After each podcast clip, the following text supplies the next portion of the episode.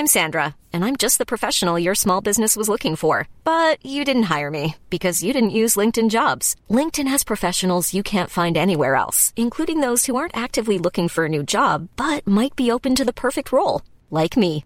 In a given month, over 70% of LinkedIn users don't visit other leading job sites. So if you're not looking on LinkedIn, you'll miss out on great candidates, like Sandra. Start hiring professionals like a professional. Post your free job on linkedin.com/people today. Bienvenue dans On The Verge, un podcast qui parle de sexualité masculine. Pour ce 34e épisode, c'est Anto qui va vous raconter son intimité. Sa vie dans une petite ville de province, la découverte à l'adolescence de sa sexualité, puis son arrivée à Paris. Et là, les rencontres, les nombreuses sollicitations, la drague facile, les multiples possibilités et sa quête incessante, donner du plaisir à ses partenaires, et à tel point qu'il va en faire une obsession qui ne le quittera plus. Je vous laisse avec Anto et vous souhaite une excellente écoute. Pour ce 34e épisode, je suis avec Anto. Salut Anto. Salut. Ça va ? Ça va très bien. Super, on s'est mis bien, on a pris un petit verre juste avant de commencer. Anto, t'as 37 ans, tout à fait. On se connaît. Tout à fait. Voilà. Et puis là, c'était l'occasion. Donc, t'es en face de moi. Distanciation sociale. À 2 mètres. C'est très bien. Nous respectons les directives gouvernementales. Exactement.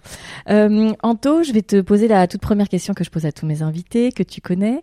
Quel est ton tout premier souvenir lié à la sexualité ? J'ai pas un moment précis, ni un âge, ni etc., mais j'ai un contexte. Je pense que j'ai réalisé ce qu'était la sexualité quand j'étais devant la télé ou devant un film, etc., quand j'avais peut-être 9-10 ans. Avant, Je pense que je percutais pas forcément et puis j'étais pas devant les scènes en question puisque normalement, quand on est petit, on dort. Quand on avait le droit de rester après 21h dans le salon et que les films commençaient et que mine de rien, même dans des films qui n'étaient pas interdits aux moins de 12 ans, en fait, il y a beaucoup de scènes de sexe, pas forcément ultra explicites, mais il y en a beaucoup. Et j'ai ressenti mes premiers émois comme ça vers 11 ans devant des films anodins où il y a des scènes d'amour tout simplement et je ressentais la gêne de ma mère dès que ça durait un peu trop longtemps et donc du coup ça se manifestait par des petits souffles un peu plus forts, elle râlait un petit peu oh là là, et parfois elle zappait même. Ah oui, d'accord. Genre, donc en fait, dès que ça devenait un peu trop long et un peu trop explicite, intense, elle zappait. Et donc du coup, l'âge auquel j'ai commencé entre guillemets à comprendre que l'entrecuisse faisait un petit effet quand on frottait. Il se passe quelque chose. Voilà. Et je me souviens très bien de mes premières masturbations. C'était en fait, je me masturbais dans le lit. En fait, je me frottais au lit. Ça s'appelle le humping. Le humping, voilà. Je me frottais au lit. En fait, je simulais ce que je voyais. D'accord. Donc, et c'est comme ça que... alors, j'ai très vite compris qu'il ne fallait pas le faire quand vers... franchement, je ne sais même pas à quel âge j'ai eu mes premières gouttes... peut-être 12-13 ans. Je ne sais plus, franchement, je ne sais pas. Est-ce qu'on parlait de sexualité chez toi ? Pas du tout. Pas du tout ? Pas du tout. Ni papa, ni maman ? Pas du tout. Ok, t'as des frères et sœurs ? Alors, moi, j'ai une famille qui est très compliquée puisque j'ai que des demi-frères et des demi-sœurs avec qui j'ai grandi, enfin pas vraiment grandi, sauf les 2 derniers, puisque ma mère s'est remariée. Et donc, du coup, j'ai eu 2 demi-frères, demi-sœurs avec pas mal d'écart. 11 ans et 13 ans d'écart. Ah oui, effectivement. Ouais. Donc, je pense pas qu'on soit... une famille coincée ou qui a un problème avec ça. Mais si on en parle, j'imagine que ma petite sœur en a parlé avec ma mère quand elle a eu ses règles et compagnie, mais il n'y a pas de blague de cul. Ah, il n'y a pas de blague de cul, rien. Non, c'est des blagues bon enfant, etc. Mais pas de blague de cul, donc on ne parle pas de cul. Et donc, comment tu apprends la procréation, la sexualité ? Les informations viennent d'où ? Parce que si tu as 37 ans, tu as grandi à une époque où il n'y avait pas Internet à la maison tout de suite. Donc, est-ce que tu te souviens de ça ? Dès le collège, évidemment, on sait très bien comment on fait les bébés et on en parle entre, on en parle entre collégiens. Je me souviens très bien de, mine de rien, parce que c'est assez marquant, tellement c'est drôle, les cours d'éducation sexuelle qu'on a tous eus. Qui était vrai, en bio, voilà, donc c'est assez rigolo. Le prof peut pas faire 3 phrases sans qu'il y ait des rires dans la classe, dans tous les sens. Donc ça, je m'en rappelle. À titre personnel, comme tous les ados, je pense 90% des ados de mon âge, on avait tous des cassettes VHS qui circulaient sous le manteau. Mmh. D'abord des films érotiques de M6, parce que c'était facile à enregistrer, c'était pas très tard. Et il y en avait forcément un. Je me souviens très bien de l'époque Clara Morgane, qui, je pense, est peut-être la pornstar de notre adolescence. Bien sûr. Parce que moi, j'avais 16-17 ans. C'est fou, ça remonte déjà à quasiment 20 ans. En fait, elle a 40 balais aujourd'hui, quoi. Enfin, même pas, parce qu'elle avait 18 ans. Ouais, elle était toute jeune quand elle a commencé, ouais. Donc, en fait, elle était à peine plus âgée que moi. Exactement, ouais. Donc, moi, quand j'avais 16 ans, en gros, elle était... c'était la pornstar, la girl next door. Ouais, c'est ça. Sachant que Clara Morgane a fait très peu de films, hein, dans sa carrière. Elle a fait genre 10 films, en tout cas. Et en plus, elle les faisait avec son mec, je me souviens. Ouais, un peu moins que 10, hein, je crois. Hein. Quel spécialiste. Oh bah tu sais. On consomme beaucoup de films. On a une culture, Je vois, je vois bien. Mais effectivement, oui, c'est vrai que c'était un peu la comme tu dis très bien, la girl next door, qui était la jolie nana. Voilà, pas siliconée, pas machin compagnie. Assez naturelle. Assez naturelle. Donc bon, évidemment, même si il y a du maquillage, il y a une belle lumière, enfin tout ce que tu veux. Et moi, la sexualité, je me souviens très bien que les premiers kiffs, c'était le film érotique de M6, c'était les cassettes machin que je regardais le week-end quand les parents ils étaient pas là, avec le petit paquet de mouchoirs ou d'essuie-tout. J'ai jamais fait ça dans une chaussette, j'ai jamais compris le concept.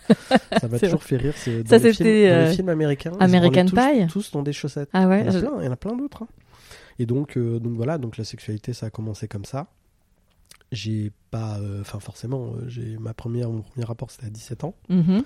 Donc rien de bien précoce ni ultra tardif. Mais avant ton premier rapport, comment ça se passe ton changement, toi, avec ton corps, du petit garçon jusqu'à l'ado, pré-ado ? Comment tu vis ce changement hormonal, etc. Alors changement, franchement, c'était pas la période où je m'aimais le plus, évidemment. Moi, j'ai beaucoup complexé quand j'étais jeune. Il y a un truc qui m'a beaucoup, beaucoup fait chier, et même aujourd'hui, je ne suis pas très grand, je fais 1m73, vraiment tout ce qui est plus banal, moyen, borderline petit. Je suis quand même plus grand que la plupart des filles, heureusement, mais pas les jeunes. Pas les jeunes. Parce ça te pose un problème, ça ? Oui, ça m'a posé un problème très longtemps, parce que justement, je pense que ça a affecté mon développement sexuel, tout simplement. Ah ouais ? Parce que tu étais plus petit que les filles ? Parce que j'étais plus petit que les filles. Et donc, du coup, comme j'étais très timide, quand j'avais 13, 14, 15, 16 ans, et j'ai grandi d'un coup vers mes 15 ans, 16 ans. En gros, j'ai dû prendre genre 20 cm en un an et demi. Ça fait la vraie poussée adolescente. Voilà, moi c'était juste avant d'entrer au lycée que j'ai grandi. Et moi, la taille, ça m'a affecté. J'avais pas la grosse voix, j'étais pas grand comme certains, parce qu'en 6 mois, il y a des écarts incroyables se créent avec certains. Et les filles, elles étaient à 12-13 ans, les filles, elles grandissent beaucoup plus vite et plus tôt. Jusqu'à mon premier bisou dans un voyage scolaire à 15 ans. Avant, j'avais pas de bisous, j'avais pas d'amoureuse, j'étais trop timide pour ça. Je me suis vraiment focalisé sur mon plaisir solo à moi. Et mon corps, en fait, m'a freiné. Je le vivais pas mal, mon corps. Enfin, c'était pas, ça me dérangeait pas d'avoir des poils qui poussent, d'avoir la voix qui changeait un petit peu, etc. Parce que même aujourd'hui, j'ai pas une voix qui est très très grave. Oh bah, c'est pas toi qui as ton retour, hein, mais si, je t'assure. Elle était beaucoup moins grave à la puberté. Donc j'ai quand même beaucoup complexé là-dessus. Et voilà, pas pour le reste, ça m'a pas affecté outre mesure. Mais t'avais des copains de classe et des copines de classe qui te disaient que tu étais petit, ou c'était ta seule perception ? Il y a des blagues, on me le répétait pas H24, mais il y a des petits commentaires, voilà, quand t'es l'un des plus petits de la classe et que tu vois bien que les nanas sont plus grandes que toi, bah moi je me l'infligeais, je pense, à moi-même, ce complexe. Comme souvent, un complexe. Souvent, voilà. Ok, donc t'as ton premier bisou pendant un voyage scolaire qui se fait parce que vous vous plaisez, ou est-ce que c'est à l'occasion d'un jeu ? C'était plus un jeu du moment où, en gros, les garçons et les filles, on était dans la même pièce, etc. Et en fait, quelqu'un a commencé à faire n'importe quoi. Arrête. Et en fait, il y a une fille avec qui on se tournait un petit peu autour, mais sans plus. Et grosso modo, il y a eu ce moment on savait très bien qu'on était côte à côte, et on s'est fait un petit bisou, genre... comme dans les films, tu vois, pour parler d'un thème qui est hyper actuel, j'ai pas demandé est-ce que je peux t'embrasser, tu vois. Le consentement. C'était plus genre on se tournait autour, J'ai pris l'initiative. Elle s'est pas enfuie, mais aussitôt la lumière allumée et le machin, moi j'étais plus gêné qu'autre chose parce que en fait je savais pas si je lui plaisais vraiment ou si il y avait une réciprocité dans votre échange. C'est ça, okay. Tu vois, parce que j'ai toujours été le mec un petit peu marrant qui fait des blagues, etc. Mais jusqu'à très tard, j'ai jamais su comment. Enfin, je me dis, mais j'ai 15 ans, j'y connais que dalle en fait aux nanas à cet âge-là. En fait, après le voyage, tout est redevenu comme avant. Et pendant le voyage, c'était pas pareil. Donc, et comme tout était revenu comme avant, et que elle me faisait pas des clins d'œil ou elle m'envoyait pas des messages papier plié, des petits signaux qui te disaient que c'était ok.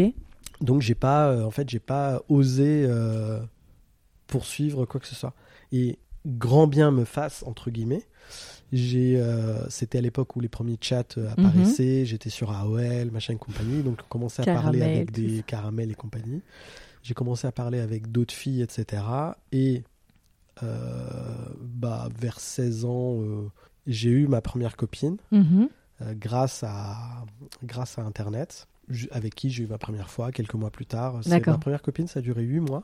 Ok, donc, vers 17 ans. Donc une jolie histoire. Elle avait 2 ans, et alors 2 ans de moins que moi. Donc elle avait genre 14 ans et demi. Moi j'avais 16 ans et quelques machins. D'accord. Voilà, donc elle a fait quand elle avait 15 ans et quelques, et moi j'avais 17 ans. Et alors cette première fois, tu t'en rappelles bien ? Je m'en rappelle très très bien. C'était chez mes parents. Elle était venue me voir une après-midi. Et voilà, vous aviez prévu ? Chambre, non, parce que on en a parlé forcément.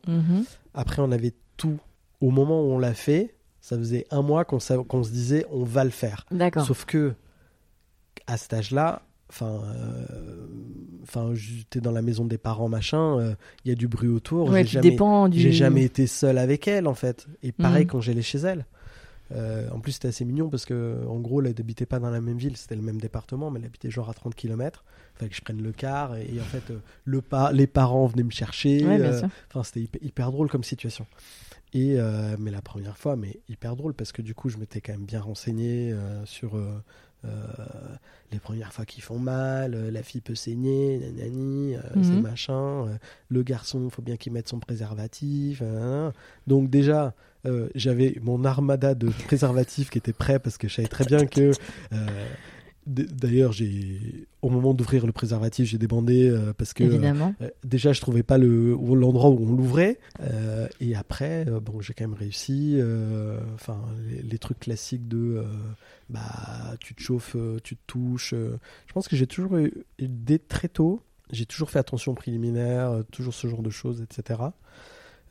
Et la première fois, on va pas se mentir, la première fois elle a dû durer de 3 minutes 12, et c'est déjà pas mal. Alors j'ai jamais eu de problème d'éjaculation précoce, ça c'est bien, mais missionnaire classique, rien de fou, tout classique, mais j'étais presque fier de que ce soit bien passé pour elle, de pas avoir eu la grosse tache de sang qu'on lit hyper partout, machin. Il y avait on avait mis une petite serviette, on avait tout anticipé, etc. Moi, j'ai mis mon peignoir sur le lit. Mon peignoir, il était assez foncé, donc s'il y a eu des taches, on les a pas vues. Vous aviez tout bien réfléchi, quoi. Bien réfléchi. Moi, c'est ma mère qui faisait le linge. Et t'avais peur que ta mère apprenne que tu aies un rapport sexuel dans ton lit ? Non, mais à un moment donné, je pense qu'elle n'est pas dupe. Et moi, je suis pas bête non plus. Donc, elle sait que 2 ados enfermés dans une chambre qui se voient depuis 6-7 mois. À un moment donné. À un moment donné, il va y avoir anguille sous roche. Donc, par contre, j'ai toujours été gêné qu'on puisse m'entendre. Mais du coup, oui, il y a cette dose de stress dont tu n'as pas besoin quand tu es ado. À ce moment-là, surtout, ouais. Voilà. Et tu as un bon souvenir ? Bon souvenir, ouais. C'était pas, avec le recul aujourd'hui, je sais très bien que c'était pas ouf, mais sur le moment, c'était chouette, quoi. Il y a eu un avant, un après pour toi ? Le avant, honnêtement, ça n'a pas changé mon quotidien. Par contre, ça enlève cette espèce de pression de dire, enfin, tu l'as fait, en fait.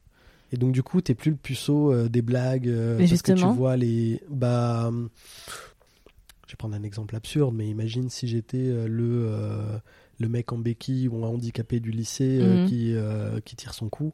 ça attire l'attention. Ouais. Mais là, t'étais le petit mec normal, lambda. En fait, qui, comme tout le monde, à ce moment-là, quasiment... je pense que c'est le drame de ma vie. Je pense que j'ai tout fait dans la moyenne, comme tout le monde. C'est marrant. C'est vraiment une question de perception, je pense. Hein. Ouais. Moi, ça, franchement, ça n'a pas changé. J'étais juste fier de l'avoir fait. Ouais. Il y a un sentiment de fierté quand même. Et en fait, la première fois, c'est qu'on cherche cette première fois. La première fois attire toutes les autres fois. Ah oui, comme souvent. Et votre histoire s'arrête ? Non, elle ne s'est pas arrêtée tout de suite. Elle s'est arrêtée peut-être 2 mois après. Mm-hmm. Mais beaucoup plus en raison de mes études. D'accord. Parce qu'en gros, l'histoire se finit. Moi, je suis de fin d'année, donc j'ai mon bac à 17 et quelques. Et après, je pars en prépa. Ouais. Et elle est, elle est là. Elle est encore au lycée. Elle est en seconde, quoi, tu vois. Tu vois. Donc les 2 ans et demi, 3 ans d'écart. Elle passe en première, non, moi je suis en prépa, j'ai plus de temps. Et en fait, c'est con. Mais l'été, tu pars en vacances. Elle est pas là, machin. Et à cet âge-là. Tu sais, c'était une époque où les SMS, tu les payais. Tu les payais. Tu n'avais pas des forfaits illimités. Donc, en fait, tu calcules plus, en tout cas. Non, mais tu calcules plus. Et puis surtout, moi, j'ai aucunement la maturité ni l'envie, entre guillemets, d'avoir une copine à distance pendant 2 mois et demi que je n'allais pas voir. Mm. Et en fait, ça s'est fini. Et puis après, ça a enchaîné, quoi. D'accord. Et donc là, c'est ton été de bac. Donc, tu vas rentrer en prépa. Mm. Tu pars de la maison ? Je parle pas la première année, mais la deuxième année de prépa, oui. C'est la première année où je fais une coloc. Et mon premier appart, je l'ai à 20 ans. J'ai fait 1 an de coloc, puis après, j'ai pris mon studio quand j'ai fini la prépa en école de commerce. Et comment ça se passe là avec les filles ? Bon, je vais pas pinailler sur les chiffres, etc. En prépa, en première année, je suis sorti 4 mois avec une nana. Mm-hmm. True story, une nymphomane. Ah, ok. Donc, très intéressant. Une vraie de vraie. Une vraie de vraie. C'est-à-dire que c'est tout le temps, tout le temps, tout le temps. C'était, imagine, on allait en cours et on pouvait le faire 4 fois dans la même journée. Donc, on pouvait rentrer le midi. D'accord. On pouvait aller baiser le midi. Et le soir, donc, j'allais chez elle jusqu'à pouvoir prendre mon dernier bus. Mm-hmm. Et on pouvait le faire 3 fois en 4 heures. Ah ouais. Ah oui, donc... Super libido, oui, sur le coup. Mais moi, j'ai pas tenu sur la durée. Elle m'a pas dégoûté du sexe à ce point-là, mais à partir du moment où ça devient pas machinal, mais que tu sais que tu rentres et que tu vas faire ça dans les 8 minutes qui suivent, en fait, ça gâche un peu la magie du truc. Alors, je remercie, je la remercie quand même pour tous les trucs que j'ai découverts grâce à elle. Mmh. C'était une fille qui était très libérée. Mais ultra libérée, mais genre non, mais genre, enfin, je vais pas dire n'importe quoi, mais genre elle avait dû perdre sa virginité à 14 ans, hyper jeune, hyper portée là-dessus. C'est la première qui m'a sucé, c'est la première qui m'a fait passer par derrière, enfin, très jeune. Ok. Donc wow. Une fille qui était très à l'aise avec la sexualité, son corps, etc. Ultra. Okay. Mais genre trop pour portée... toi. Non. Trop, je pense qu'on n'est jamais trop porté sur le sexe, mais trop pour moi, oui. D'accord. Voilà, trop pour toi. Ce qui est très différent. Donc, il y a eu cette histoire de 4 mois. Après, il y a eu des petits trucs à la con. Des meufs, voilà, tu sors, tu vas dans un bar, tu rentres chez elle, tu as 19 ans, tu couches quelques filles dans ta ville. Et après, en deuxième année de prépa, j'ai rencontré donc, quelqu'un qui était en première année de prépa. Donc, le flirt, le machin. Et en fait, il se trouve que comme c'était une petite ville... C'était la voisine de mon meilleur pote. Okay. Donc elle habitait en dessous. Et donc forcément, je la voyais beaucoup plus. Il y a une connexion qui s'est faite. Et je suis resté 7 ans avec. Ah oui, donc une très longue histoire. Voilà, entre mes 19 et 26 ans. Donc c'est ta première histoire d'amour. C'est ma première histoire d'amour. D'accord. Donc avec elle, ça a été 7 ans. En plus, vous avez énormément grandi. Entre 19 et 26, c'est... Non, mais là, c'est... Vous avez tout fait, quoi. On a vraiment tout fait et fait des trucs très... on a même exploré des trucs très, très sympathiques. OK. Voilà. Moi, je regrette beaucoup. J'aurais aimé, en fait, rencontrer cette fille à mon âge plutôt qu'à 20 ans. Parce qu'on était dans un moment où la relation était beaucoup plus codifiée, beaucoup plus fermée qu'aujourd'hui. Où toutes ces nuances de couples qui peuvent être un peu open n'étaient pas aussi courantes que ça, pour dire les choses franchement et simplement. quand on est venu à Paris, parce que quand tu veux bosser dans la com ou dans la finance, bah, c'est pas dans ma ville que ça se passait. Donc on est venu à Paris un an après, même pas un an, 4 mois. On a tous les deux trouvé un job quelques mois après la fin des études. Mmh. Moi, j'avais commencé à bosser à Amiens. J'avais quand même trouvé un job dans la com et dans le sport sur Amiens. Mais c'est important parce que c'est l'esprit petite ville, etc. Okay. Où tout est... bah voilà, tu... Il n'y a pas la même mentalité qu'à Paris. Et ça, j'ai découvert vraiment que Paris, c'était un autre délire à tous les niveaux, y compris donc dans les relations hommes-femmes, enfin les relations de couple. Je m'en fous en fait. Je pense que c'est les mêmes problématiques partout. Et donc, on est à Paris. Les 2-3 premières années, bah, aucun problème. Vous vivez ensemble ? Alors, très important. Donc, on vit ensemble 4 mois, elle dans son appart, parce qu'elle a trouvé un job à Paris. Et on est dans un 20 mètres carrés, 25 mètres carrés à 2. Donc, c'est pas non plus la cata, c'est pas non plus un placard absolu. Mais t'es vite... Et Paris... Bah, c'est les premières rencontres, machin, les sollicitations, mine de rien, mais que je ne connaissais pas du tout à Amiens, etc. Les soirées à foison. Les soirées à foison, les rencontres, les machins. Et en fait, moi, j'ai pris un autre appartement et pendant 1 an et demi, presque 2 ans, j'ai vécu dans cet appartement-là. On était toujours en couple. On voulait juste avoir un peu d'espace. D'accord. Pour chacun. Donc, on est ensemble, etc. Ça se passe bien. En gros, la moitié du temps, je suis chez elle, elle vient chez moi, etc. Et là, il se passe ce qui se passe au bout de 1 an et demi, 2 ans à Paris. Ben, en fait, elle se fait tourner autour par des collègues. Moi, je me fais tourner autour dans des soirées blog, Piritweet et compagnie, machin. Et j'en joue beaucoup. Mm-hmm. De la séduction. J'ai jamais eu besoin de lire quelconque blog ou livre de séduction. De coach en séduction sur la place de Paris. Dans certains que je connais. J'ai jamais eu besoin de ça parce que je pense que naturellement, en fait, je l'avais, le truc. Mm-hmm. Je dis pas que je drague, que je sais draguer dans toutes les situations, mais j'ai mon territoire, mon terrain, en fait, où je suis à l'aise pour draguer. Ta fameuse zone de confort. Exactement. La petite soirée entre potes, le truc qui finit dans un appart avec des gens que tu connais pas. Voilà, toujours en m'appuyant sur l'humour en général, etc. Donc, je rencontre beaucoup de monde, elle rencontre beaucoup de monde, et en fait, on s'avoue que, bah ouais, en fait, on a envie de faire des choses avec d'autres personnes. Que les sollicitations sont très fortes. Oui, et que, en fait, si on est honnête avec nous-mêmes, on a envie. C'est allé Donc, on s'est mis d'accord sur le fait d'être open. Donc, un couple libre. Sachant que c'est pareil. En fait, quand on dit open, machin, c'est pas genre libertin ou quoi que ce soit. Enfin, c'est genre, en fait... C'est chacun de son côté. Voilà. T'as le droit, mais je veux pas le savoir ou je veux pas qu'on me le mette sous le nez. Pareil. D'accord. Parce qu'en fait, c'est ça qui est beau. C'est que je gardais ma part de jalousie quand même. Donc, ça peut paraître assez... absurde, mais j'ai... Non, pas absurde, mais c'est vrai que on se demande où est la frontière, en fait. Exactement. Donc, on se dit, OK, on préfère ne pas casser, mais plutôt se laisser ne pas être frustré et se quitter pour des mauvaises raisons. Et vivre cette jeunesse et ces sollicitations. On a poussé le bouchon jusqu'à... en fait, il y a un autre couple qu'on connaissait. On se faisait des petites blagues, des petits sous-entendus un peu sexy, un peu sexuels. Et en fait, il y a toujours une espèce de tension entre nous. On va chez eux pour un dîner, alors qu'on sait très bien qu'il y a une espèce de tension. Non, il était un peu ambigu ce dîner parce qu'on savait très bien qu'en fait, il fallait juste une étincelle pour que ça dérape. Okay. Et en fait, il y avait une espèce de tension sexuelle entre nous 4, machin. À un moment donné, moi j'ai fait...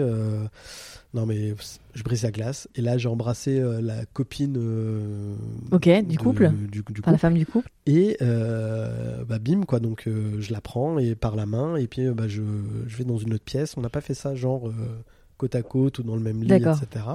Et donc bah pareil. Donc, toi tu prends la fille du couple, vous allez dans un endroit tous les deux. Voilà. Vous avez votre rapport sexuel. On a le rapport machin. Et eux, ils ont un peu les autres et ma copine et l'autre mec. Bah en fait ils sont un peu sur le machin, bon bah allez hop, après allez hop, bon on y va hein, écoute. Et toi à ce moment-là vous en avez pas parlé avec ta copine? Les sous-entendus, on savait très bien que ça pouvait se passer et que mais si ça ne se passait pas, c'était pas grave. D'accord. On n'était pas dans une optique de il fallait absolument le faire. Et ça se passe Et là, c'est extraordinaire parce que je pense que je passais par mais je sais pas combien d'émotions différentes. C'était hyper bizarre parce que j'étais surexcité d'un côté, mais hyper perturbé parce que j'entendais de l'autre côté. T'avais ta nana à côté, ouais. Voilà. Donc, et après, donc sachant qu'on a commencé avant, quelques minutes avant, on a fini avant, entre guillemets, ça dure à peu près... oui. Tu vois, on s'est séparés, franchement, je sais pas, 20-25 minutes dans deux pièces différentes. C'était un grand appartement avec un espèce de salon séjour séparé et puis la chambre. Donc moi, j'étais dans le salon et elle était dans la chambre. Et donc du coup, en fait, les 3-4 minutes où ça se passe, où ça se finit, moi et l'autre nana, en fait, on les entend, machin, et on est partagé entre rire, gêné et machin, parce que t'entends ta meuf se faire exploser, mais genre littéralement, t'entends okay. le lit, les lattes, enfin, machin, t'entends les cris, tout ce que tu veux, machin, mais t'entends les gémissements, les bruits qui vont avec. Tout à fait. Ça se finit, bon, à un moment donné, et après, en fait, c'est extraordinaire. Donc là, c'est là que je vois en fait que j'ai quand même cette part de jalousie et de machin. J'ai voulu savoir comment c'était, si c'était mieux qu'avec moi, machin. Nanana. Elle t'a posé des questions, elle aussi ? Elle m'a posé des questions, mais beaucoup moins. Elle était moins dans le... Voilà, je pense que c'était... Voilà, on savait très bien que c'était hyper bizarre ce qu'on venait de faire, que c'était pas non plus le truc classique. Enfin, c'est original, en tout cas. C'est original, la manière dont on l'a fait. Parce que c'était pas... Genre, on n'est pas allé parler avec des échangistes pendant des mois et des mois. C'était hyper spontané, quoi. Non, mais ce qui est extraordinaire, c'est ça. C'est que t'as senti l'opportunité et que t'y allais, quoi. Enfin, tu vois. Ouais, mais je pense qu'en fait, il y avait tellement de tensions que si je n'y allais pas, je l'aurais regretté, oui, en fait. Mais pour beaucoup de couples qui cherchent le mélangisme ou l'échangisme, il y a beaucoup de périodes comme ça où, tu vois, t'as le... T'hésites, t'y vas pas, etc. Là, le fait est que t'y allais et vous n'y avez pas parlé concrètement avec l'autre couple, même s'il y avait des blagues, une tension, voilà, etc. Je pense que on l'avait pas décidé. Voilà, on mais pas, voilà, c'est extraordinaire de prendre voilà le taureau par les cornes et d'y aller, quoi. Aussi extraordinaire et perturbante que cette expérience eût été, en fait, ça a été un peu le début de la fin entre nous, parce que ça a confirmé que en fait on avait envie de d'explorer d'autres trucs, parce que au début, juste avant cette expérience, tu parlais de couple libre, etc. Vous étiez ok sur la séduction, le flirt, mais aussi les rapports sexuels, ou ça s'arrêtait là? Vous avez mis une limite? C'était l'idée, c'était de ne pas provoquer les choses.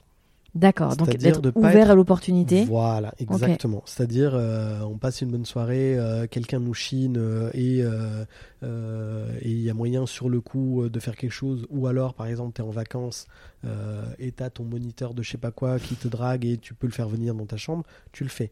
Par contre, on n'était pas OK pour avoir des amants et des maîtresses. D'accord, pas de relation suivie. Non. Ok, voilà. Non, c'est important à cadrer le truc. C'était le vous avez fait un petit cahier des charges. Voilà. Et toi, t'as eu beaucoup de relations comme ça? Moi, j'ai eu, oui. Il y a eu quelques opportunités qui se sont offertes à toi. Voilà. Et elle, de son côté aussi. Et elle, en fait, un des trucs qui m'a un peu dérangé, c'était que je pense que c'est la différence, entre guillemets, pour être un peu cliché, des hommes et des femmes. C'est que moi, je pouvais vraiment faire la part des choses entre je peux coucher avec une nana, et elle ne pouvait coucher qu'avec des gens où il y a un petit truc qui se passe. D'accord. Où il y a un petit peu de papillon dans le ventre. Tu penses vraiment que c'est une différence entre les hommes et les femmes? C'est le sentiment que j'avais à ce moment-là. D'accord. Parce que c'est comme ça que je l'ai vécu à ce moment-là. Après, évidemment, je vois j'ai vachement conscience de notre époque. Et je pense que les femmes sont... À l'époque, je ne le pensais pas. Mais aujourd'hui, je sais que les femmes pensent beaucoup plus comme les mecs et que finalement, il y a moins de culpabilité aujourd'hui à enchaîner les mecs. Est-ce que les femmes, pensent comme les mecs, ou est-ce que juste on s'aperçoit que les hommes et les femmes pensent pareil? C'est une nuance, hein. Tu l'as mieux formulé que moi. Mais voilà, c'est pas il y en a pas un qui a une référence et l'autre qui pense comme. Voilà. En fait, je pense qu'on n'est pas si différents que ça là-dessus. À l'époque, effectivement, oui, c'est... Okay. Mais parce que on est dans une société qui est façonnée par les mecs qui imposent la manière de penser, bien ce qui sûr. Est bien, ce qui est pas bien. Donc voilà, donc à cette époque-là, je pense que ça m'avait quand même imprimé. Ça m'a imprimé quelque part. D'accord. Donc et moi, ça me dérangeait que, en tout cas, elle puisse faire ça avec un collègue, quelqu'un qu'elle voit tous les jours, etc. Un truc qu'elle avait le droit de faire une fois. Mais il fallait pas qu'elle le fasse avec un collègue. D'accord. Et donc, du coup, en fait, on a fait à la cinquième année, on s'est séparés. Et quand je te dis 7 ans, c'est genre en comptant la pause, etc. Parce qu'il y a eu 6 mois à peu près de séparation. Vraiment, on ne sait pas. On est resté en contact parce qu'on ne se détestait pas, etc. Et on s'est dit, bah non, mais là... C'est difficile à gérer. C'est difficile à gérer. Il vaut mieux qu'on fasse une vraie coupure, ce qui était pratique, de ne pas habiter forcément ensemble. Et finalement, 1 an après, on s'est remis ensemble à Levallois. Enfin bref, parce qu'en fait, on se kiffe, mais on n'a jamais su gérer. On n'a jamais su en fait concilier la volonté d'être open avec les sensations que ça nous générait. Je comprends maintenant pourquoi tu dis que ça aurait été plus simple maintenant votre relation. Voilà. Et ça, donc ça, imagine ça, c'était il y a 10 ans. Mais moi, il y a 10 ans, j'étais encore un gamin. Parce qu'il y a 10 ans, quand j'étais avec elle, en fait, elle, c'était peut-être ma 5e nana, en fait, avec qui j'avais couché. Donc, quand on était dans cette phase d'autorisation, etc., j'ai dû coucher avec une dizaine de filles en quelques années, quand même. Mais une ou deux fois, pas plus. Hein. Et c'était des filles que tu rencontrais en soirée, c'était des filles en soirée, dans le fameux monde de la communication. Et tu leur dis pas, ces filles, que tu as quelqu'un ? Si. Ok. Parce que c'est une question évidente qui vient dans une conversation entre adultes. Et j'ai toujours... Et en fait, paradoxalement, c'est hyper facile. Je sais pas comment dire. C'est hyper facile parce que ça cadre le type de relation que tu peux offrir. J'ai aucun intérêt à mentir pour coucher avec une nana, parce qu'elle va me créer des problèmes plus qu'autre chose. Donc Tu joues pas à ce qu'on s'appelle, j'ai appris ça il y a pas très longtemps, le fuckboy. Fuckboy, c'est le mec qui va jouer le mec qui s'intéresse à toi, qui va vouloir une histoire avec toi juste pour passer la nuit, enfin pour passer un moment, on va dire, intime avec toi, mais qui en fait fait ça avec 10 meufs en même temps. Toi, dès le départ, tu disais, j'ai quelqu'un dans ma vie. Je suis pas libre, je cherche pas une relation avec toi. Donc c'était clair dès le départ. Je veux m'amuser, un truc pas prise de tête, etc. Tu me plais, t'es ok, t'es pas ok. Exactement. Okay. Ça c'était très facile. J'ai eu ce discours-là pendant entre nos 5 et 7 ans de relation, c'était vraiment un discours très clair. Okay. Je vis avec quelqu'un, je suis à Levallois. Les filles le savaient. Elles le savaient, voilà. Donc hyper clair et beaucoup plus simple à gérer pour tout le monde. Donc au bout de 7 ans, vous arrêtez ? On arrête au bout de 7 ans parce que on arrête pourquoi ? Parce que on n'arrive pas à concilier ça, on se dit en fait, est-ce qu'on est vraiment amoureux ? Est-ce qu'on est un couple ? Mais est-ce qu'on est un couple ? Bah en fait, et donc du coup, on se sentait que on avait des attaches de tous les côtés et que en fait, tout ce qu'on faisait, on le faisait pas librement parce qu'il y avait forcément un truc, une arrière-pensée, un truc qui nous retenait, machin. Et pourquoi ? Parce que même si en tant que comme attiré par des jolies filles, si j'ai le droit de coucher avec quelqu'un, parfois je tombais sur des filles incroyables, mémorables, si je suis honnête avec moi-même, j'avais envie de plus. Mais parce qu'il y avait elle, je pouvais pas. Alors, quand 10 ans après, on me sort des termes polyamoureux, relations multiples, enfin couples vraiment open qui ont 3 à 4 partenaires, mais genre open machin. Mais moi, j'aurais adoré pouvoir explorer cette piste-là, ces mots-là, parce que c'est pas un concept. Moi, je me rappelle pas de parler de polyamour il y a 10 ans. Personne m'en a parlé. C'est impossible d'être amoureux de plusieurs personnes. Et je pense qu'il y a eu des flirts, des trucs. Des débuts d'histoire. Où ça aurait pu. Ouais, ça aurait pu se transformer si on vivait à cette époque-là et qu'on ne s'arrêtait pas à des statuts. Parce que franchement, c'était pas si évident que ça de dire à l'époque, on est un couple open parce que c'était un peu. C'était soit connoté effectivement libertin un peu bizarre dans des délires un peu effectivement, ou alors effectivement le jugement un peu hâtif de mais vous aimez pas en fait, vous êtes juste. Oui. Et donc alors que et vous arriviez à allier les deux. Okay. Parce que il y a une énorme affection, il y avait et sexuellement c'était bien, c'était parfait quoi. Du coup effectivement l'épisode avec Maxence, le 33e, il a dû te bouleverser là-dessus. Ah non mais fantastique, moi franchement j'étais jaloux de de tout ce qu'il a fait, de ses expériences, même s'il a eu des phases qui n'étaient pas très heureuses à gérer, mais voilà Moi, j'aimerais bien me lever avec mes deux amoureuses dans le même lit qui me font des bisous. Alors, c'est moins courant en polyamour, non, mais ça part. Oui, oui, bien sûr. Non, non, mais tu vois, non, mais je veux dire, je comprends ce que tu dis. C'est pas le machin, mais j'aurais bien aimé avoir ce bagage. En tout cas, savoir que ça existait. Savoir que ça existait, parce que je pense que les paroles n'étaient pas aussi libérées qu'aujourd'hui. Aujourd'hui, je pense que je sais même pas s'il y a un tabou dans la société, quoi. Tu vois, je vais te donner un exemple. Il y a 10 ans, les sites de dating, machin, compagnie. Moi, j'avais un profil, mais j'avais Ma plus grande honte, c'était que quelqu'un que je connaissais tombe sur mon profil. Ah ouais? Non, mais genre, c'est pas ma plus grosse honte, mais j'exagère. Oui, non, mais je vois ce que tu veux dire. Mais on le disait pas, en tout cas. On le disait pas. Aujourd'hui, mais tu t'en fous, tout le monde est sur Tinder, même tout le monde est sur machin. Même les gens en couple. Et en fait, donc du coup, c'est grâce à ce genre de petites choses que tu vois que tout évolue, machin. Aujourd'hui, mais le nombre de gens qui sont couple libre que. Mais moi, j'ai l'impression d'être un martien à l'époque. Ouais, après, c'est très parisien. Hein. C'est très parisien. Voilà. On le redise quand même. Voilà, après moi. Enfin, c'est très parisien et lyonnais, d'après Maxence. Bon, c'est très grande ville. C'est très grande ville. Parce qu'il y a beaucoup de poissons dans le bocal et puis t'es attiré par tout ce qui bouge. Donc forcément. C'est joli. Et donc, tu termines cette histoire, finalement, parce que vous n'arrivez pas à concilier vos profondes envies et votre couple existant. Donc là, tu te retrouves célibataire. Entre guillemets officiellement à 27 ans, 26-27 ans. Donc, c'était il y a 10 ans. Qu'est-ce qui s'est passé en 10 ans? Ah bah là, en 2 ans, en 2 ans, bah, j'ai dû coucher avec une trentaine de filles, grâce aux applis, grâce aux soirées, grâce à tous les moyens du bord, etc. Mais plus parce que il n'y avait rien qui me j'avais aucune attache. Je pouvais être... J'étais free, I'm free, oh, like the river. J'étais libre, voilà. Donc, et là, bah, en fait, j'ai voulu vraiment explorer. Alors, qu'est-ce que tu voulais explorer, justement? C'est ça qui m'intéresse quand il y a cette... en fait... tu vois, il y a plusieurs partenaires comme ça qui se succèdent. Qu'est-ce que tu explores? C'est la performance, c'est la sexualité, c'est les corps de femmes. Qu'est-ce qui te... Moi, c'était les corps. D'accord. C'était les corps parce que... c'est con, hein, mais il n'y en a pas un qui était... J'ai pas eu deux corps identiques dans mon lit. Mm-hmm. Je pense que si je réfléchis, peut-être que oui, il y a des choses qui se ressemblent. Mais t'as un type de femme? Alors, si je devais décrire la femme de mes rêves, je pense que je ne suis pas souvent sorti avec, entre guillemets. Okay. Elle serait...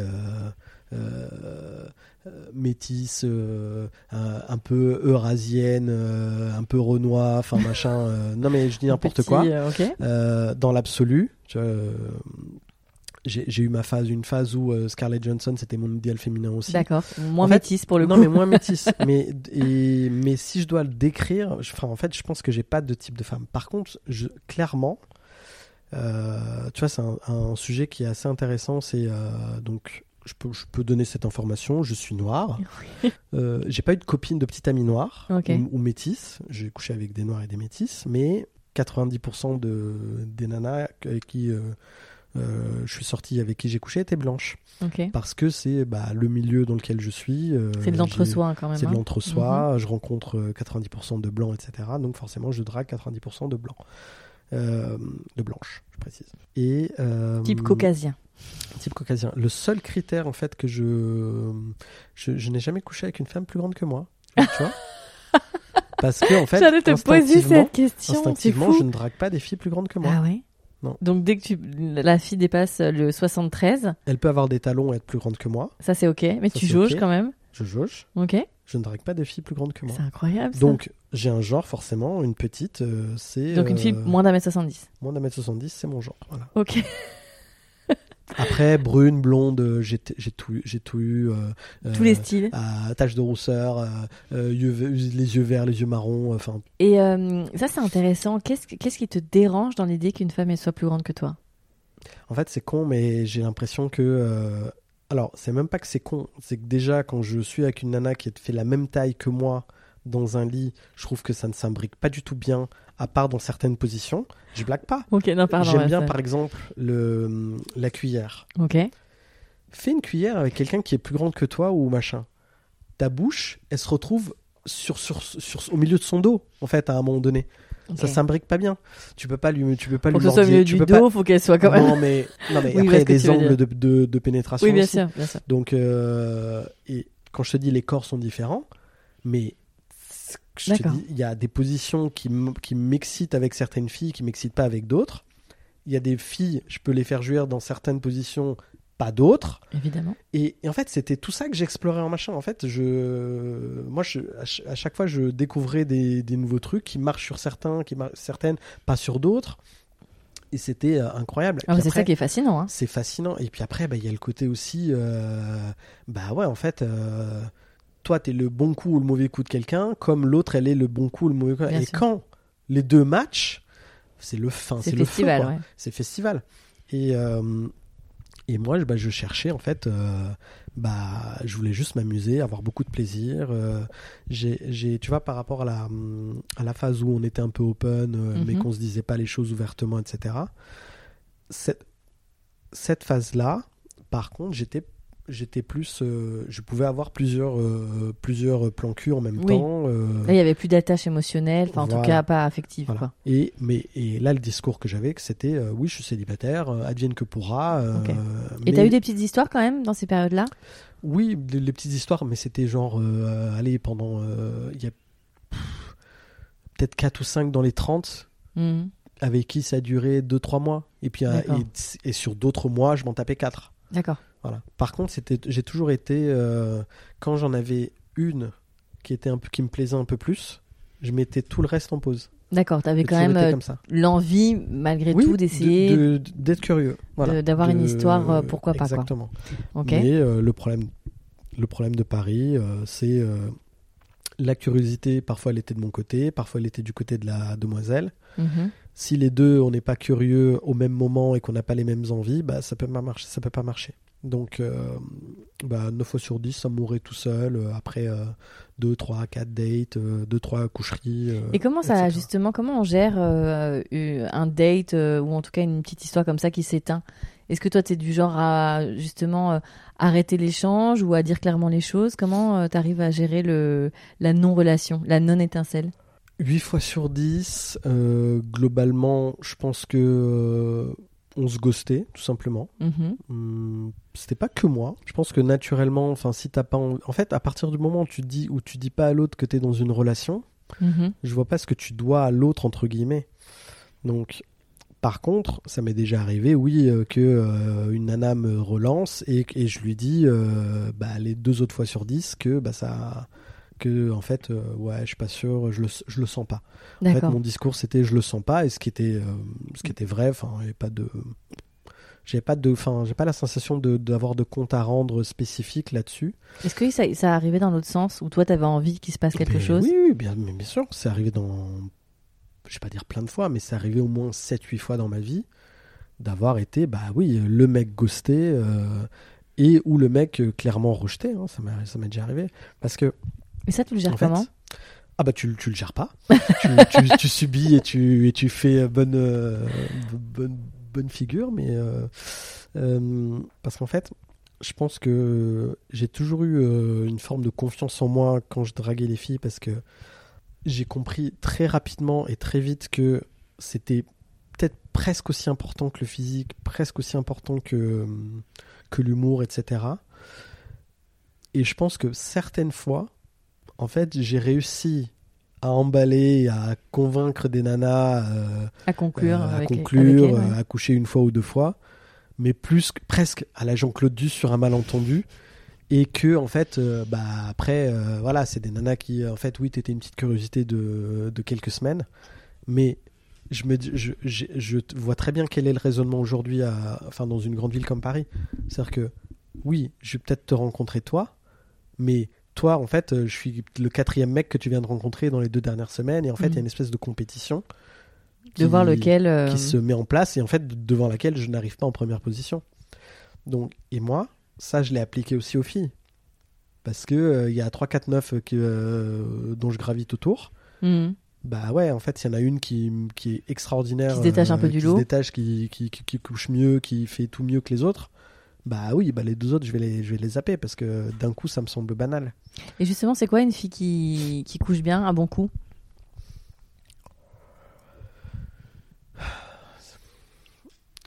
Il n'y a pas de définition. Je ne pourrais pas te dire ça, parce que ce qui marche avec moi, ce qui me plaît, moi, ne va pas marcher avec quelqu'un d'autre. Non, mais là, on parle de toi. Moi, quelqu'un, une fille qui me... Un bon coup pour moi, c'est quelqu'un avec qui c'est fluide. Ok. Quelqu'un qui, entre guillemets, bah, n'a pas trop de tabous. Sachant que je fais pas des choses extra hallucinantes ou je fais vraiment des choses relativement classiques. On appelle ça le sexe vanille. Voilà.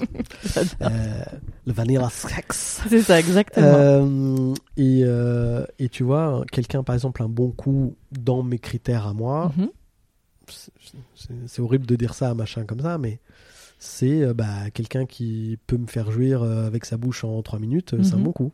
Ok. Quelqu'un qui bouge pendant l'acte. Quand je te dis bouge, parce que on a toujours cette image de...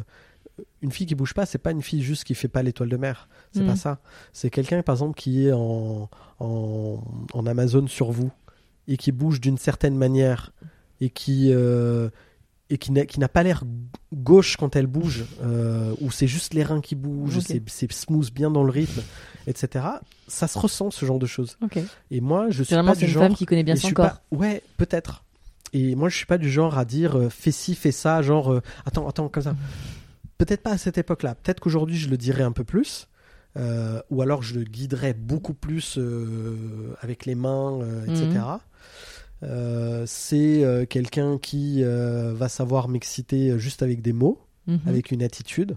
En fait, c'est quelqu'un qui arrive à me donner envie d'elle.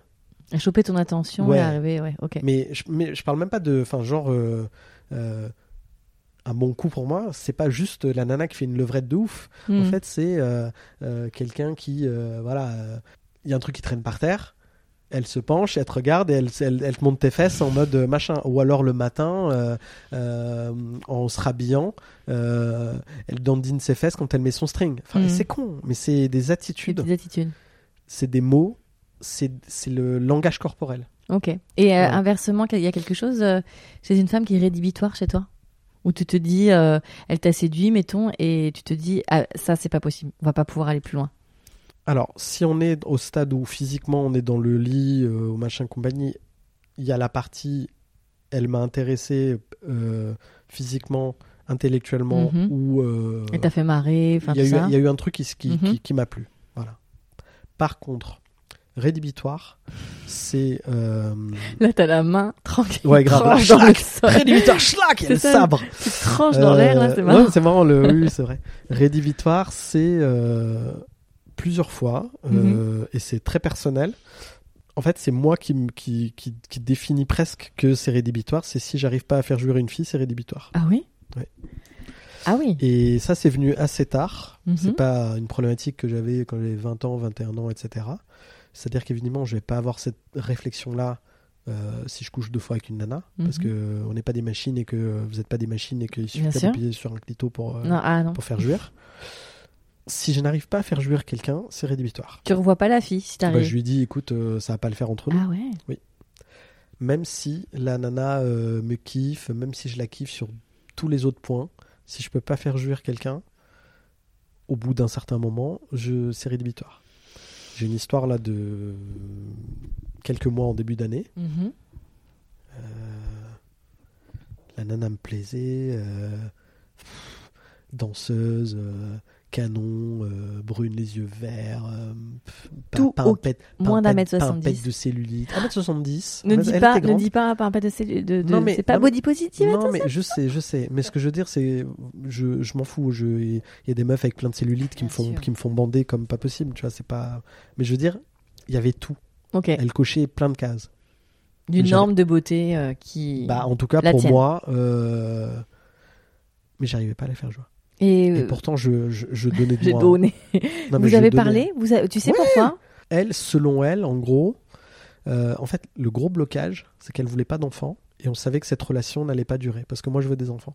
Ok. Donc moi, je lui ai dit, écoute, à mon âge, la prochaine relation sérieuse, je m'y mets. Je veux pas m'amuser pendant. Je vais pas rester avec quelqu'un 3 ans qui veut pas d'enfants. Okay. Et elle était catégorique. D'accord. Et là, il y avait un potentiel d'histoire entre vous. Mais ouais, moi je la kiffais. Okay. Et ça se passait bien. On est quand même restés 4 mois ensemble. On est partis en week-end, on voyage ensemble, machin, compagnie. C'était vraiment bien. Du coup, pas de pilule, préservatif. Elle me disait, bah déjà préservatif, moi j'aime pas, machin. Mais bon, j'avais pas le choix. Elle prenait pas de, c'est pas comme si on pouvait juste se faire tester. Elle prenait pas de pilule parce qu'elle était très healthy, très je veux pas dérégler mon corps. En fait, elle avait fait ses choix, ce que j'entends totalement, mais sexuellement ça pouvait pas me convenir. Et ensuite, elle psychologiquement, déjà elle m'a dit qu'elle était très dure à faire jouir, donc qu'en gros il fallait pas que je me mette une pression machin, genre ça a dû lui arriver allez, 15 fois dans sa vie, tu vois, un truc qui lui arrive genre très rarement. Il faut que tous les astres soient alignés, qu'elle soit pas fatiguée, que en lune montante, que ce soit il y a des moments, tu sais, quand tu rates un peu la fenêtre de tir, entre guillemets, c'est-à-dire que tu t'es pile poil comme il faut, et là tu plies une jambe, machin, et tu perds le truc, et machin. Ou alors, il faut y aller avec une certaine intensité pendant très longtemps. D'accord. Sauf qu'à un moment donné, c'est une équation que je peux pas résoudre. C'est-à-dire que si je vais vite avec une grosse intensité, là-dedans. À un moment donné, je suis désolé, en 4 minutes, moi je vais partir. Si je vais à cette vitesse-là, je pars. Par contre, si tu viens sur moi pendant 1 heure, oui, je tiendrai. Mais tu peux pas te faire jurer comme ça. Enfin, et en fait, il n'y avait pas de solution. Oui, ça devenait un peu compliqué. Ça devenait compliqué. Et donc, du coup, avec cette dernière... c'est parce que c'est pas la dernière en date. Il y a quelqu'un d'autre que j'ai rencontré qui, heureusement, ça... Ça s'est bien passé. Les voyants sont ouverts. C'est festival. On doit nous entendre dans la rue. Non, mais vraiment, tu vois, c'est... Good for you. C'est... Okay. Les rencontres, c'est à chaque fois c'est Forrest Gump. On sait pas comment ça va se passer et la compatibilité des corps, c'est juste magnifique quand ça match. Et donc avec elle, ça a pas pu durer. Non, mais à un moment donné, c'est devenu même perturbant pour moi. C'est-à-dire que comme je voyais que j'arrivais pas à la faire jouir, je débandais pendant l'acte. Truc parce horrible. Que tu mettais trop de pression. Je me mettais trop de pression. Moi, je me sentais pas à la hauteur et en fait, j'ai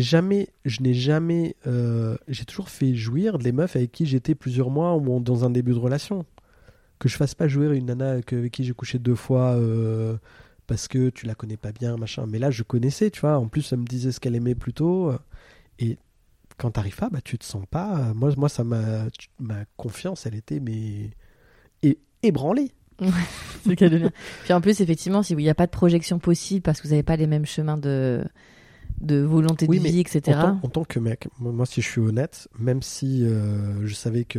Je veux dire, à ce moment-là, j'étais avec elle, et en gros, je me disais, amuse-toi au moins. Mais j'avais même pas cette possibilité-là, parce que du coup, ça me frustrait.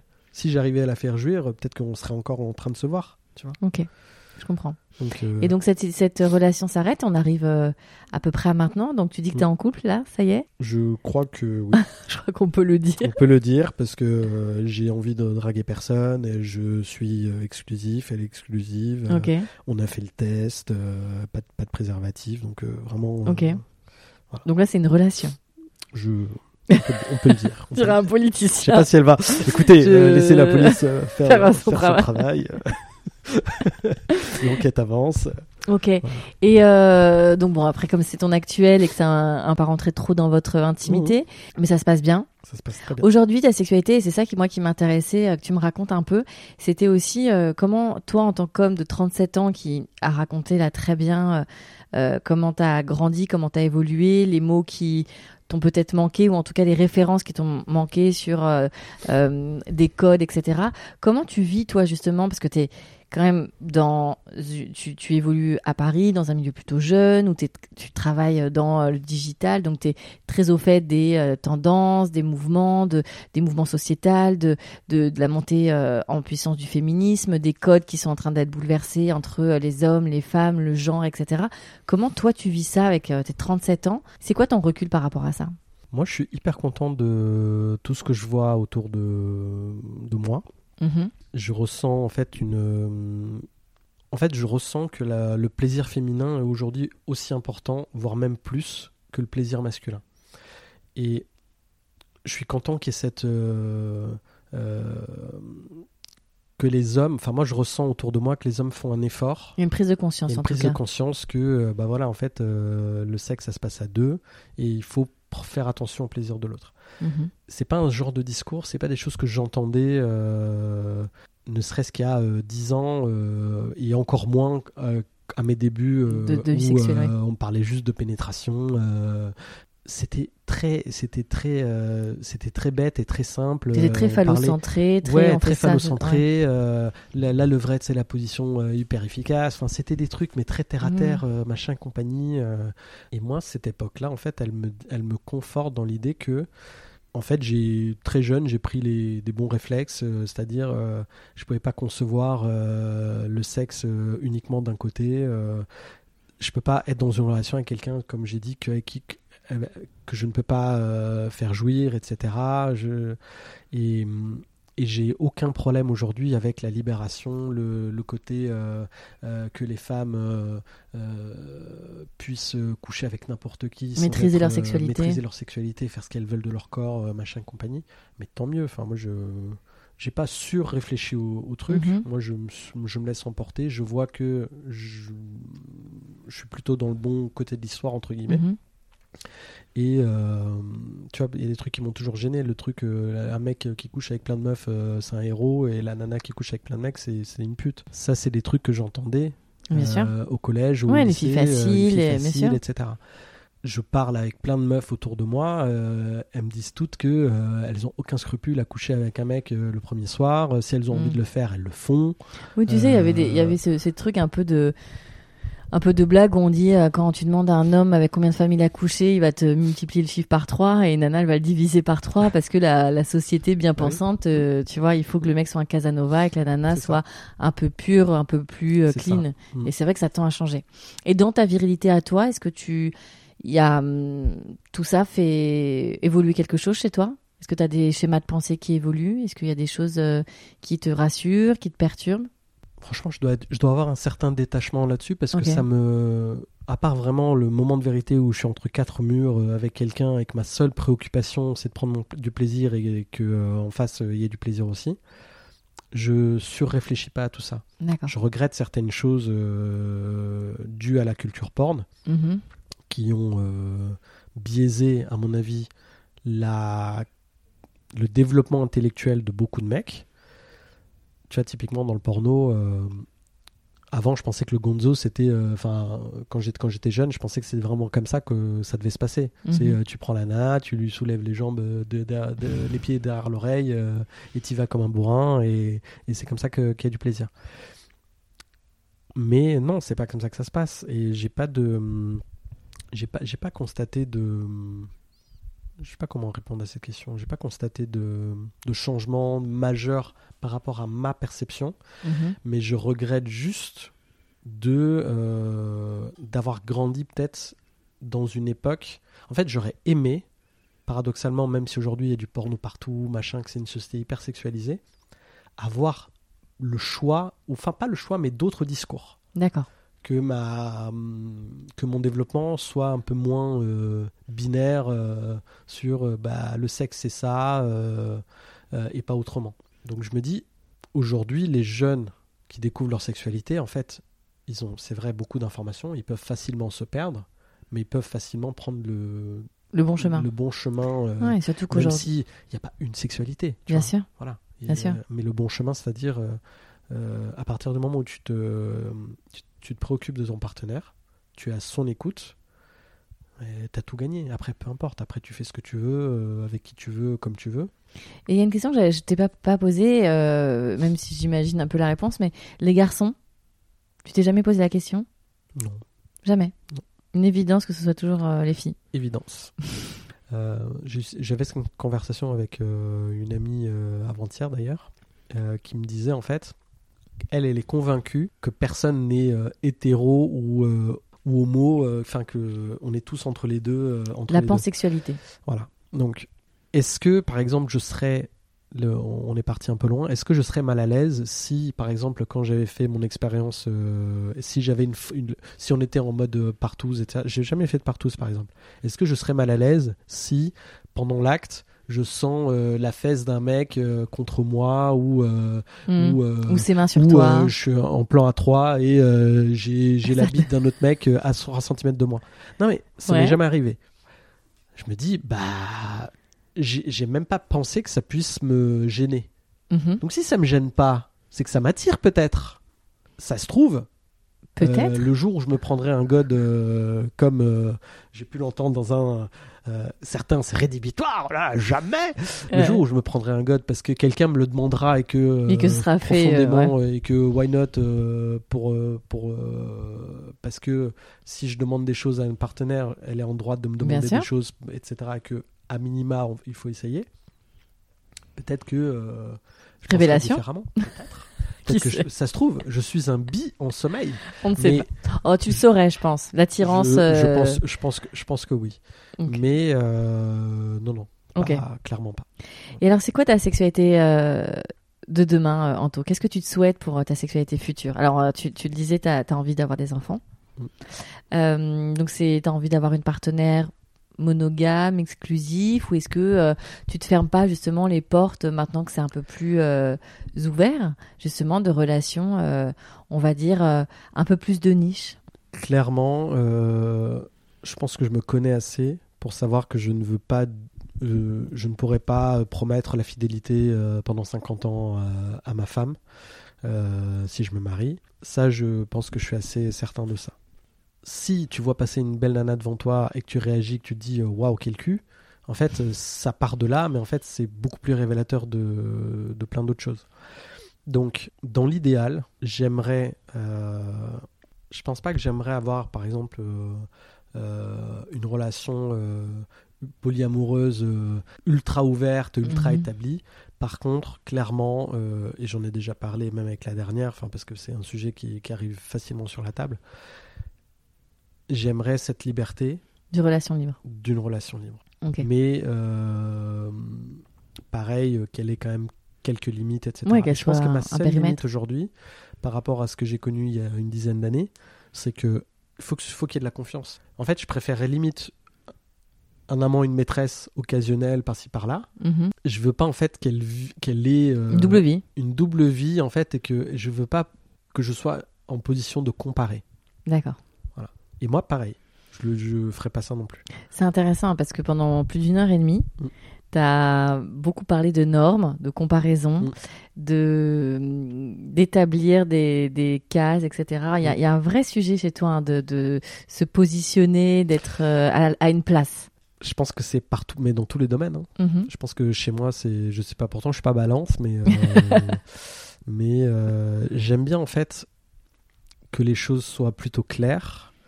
Et qu'on trouve un terrain d'entente partout, quel que soit le domaine.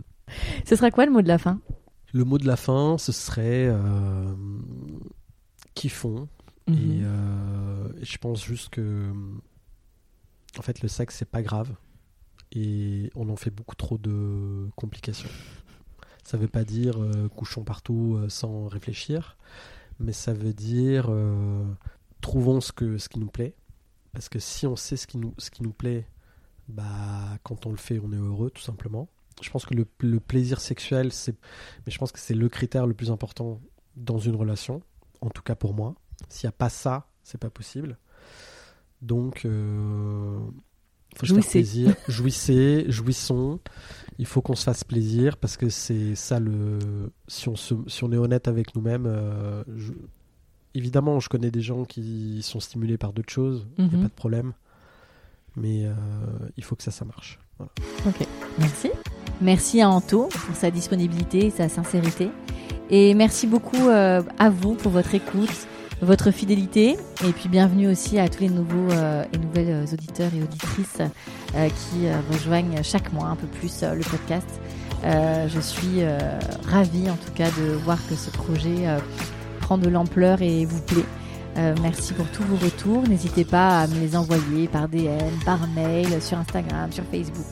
Moi, j'adore en tout cas échanger avec vous, c'est chouette. Et puis, comme d'habitude, si vous avez quelques minutes, merci de mettre des étoiles, 5 de préférence, c'est toujours mieux, et un avis sur le podcast. Cela permet en tout cas que le podcast gagne en visibilité sur Apple Podcasts, et ça, c'est important. Donc, je compte sur vous, en tout cas. Merci et à très bientôt pour un nouvel épisode de On The Verge.